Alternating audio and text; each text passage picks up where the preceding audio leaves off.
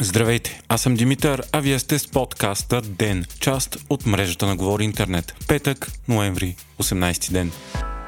Скандалът с хартийните бюлетини продължава. ГЕРБ обявиха, че няма да се откажат от тях, но са готови на отстъпки по свои предложения за изборния кодекс. По всичко личи, че заедно с ДПС и БСП те ще приемат връщането на хартияното гласуване, отваряйки възможност за по-лесно купуване на гласове и фалшифициране на вота. От продължаваме промената и демократична България пък искат оттегляне на целия законопроект. БСП обаче са категорични, че няма да оттеглят своя законопроект, защото не работили с ултиматуми. Бойко Борисов днес заяви също, че няма да се откаже от машинното гласуване като цяло, но се е отказал от машините на Мадуро, имайки предвид диктатора на Венецуела, където се е гласувало с същите машини. Първите такива машини обаче бяха купени с обществена поръчка именно от правителството на Бойко Борисов.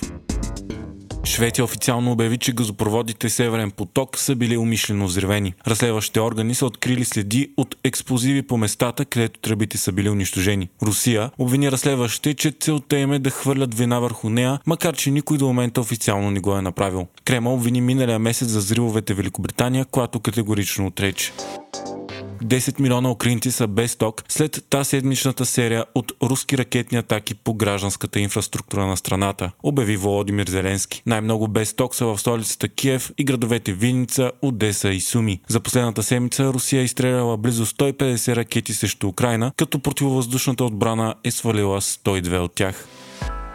Северна Корея е изстреляла международна балистична ракета с достатъчно голям обсек, за да достигне до територията на САЩ. Това обяви Япония, в чието териториални води е паднала ракетата. САЩ осъдиха изстрелването, а в Южна Корея бе свикан съвета за национална сигурност. Междуконтиненталната балистична ракета е достигнала височина от 6100 метра и прелетяла 1000 км. Според японския министр на отбраната, ракетата може да има обсек до 15 000 км, което означава, че е способна да достигне до континенталната част на САЩ. Военната активност на изолираната страна се засилва в последните години, като само за два месеца тя е изстреляла повече от 50 ракети. Знае се и че между 2006 и 2017 година в Северна Корея са проведени 6 теста за ядрени оръжия.